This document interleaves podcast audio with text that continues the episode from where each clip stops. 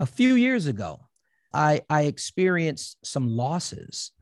And prior to that, I had a 10 year run of nothing but wins, nothing but wins.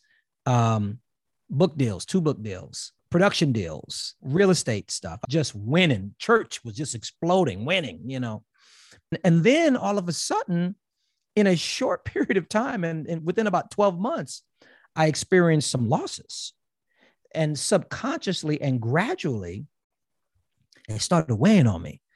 And I didn't know it. See, things happen. If you, that's why you got to be self-aware and of course soul-aware, because things will happen to you and you won't recognize what's happening to you. My confidence began to slip and I kind of acquiesced it and I, I, wasn't showing up. My expectations out of life begin to, to diminish and begin to shrink.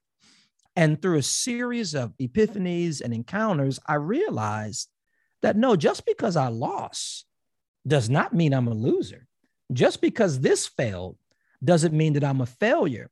And so now I've coined this phrase never waste a perfectly good failure.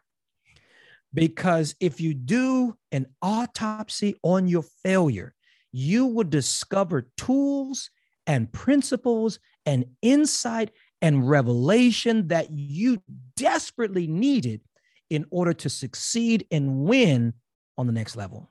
Mm.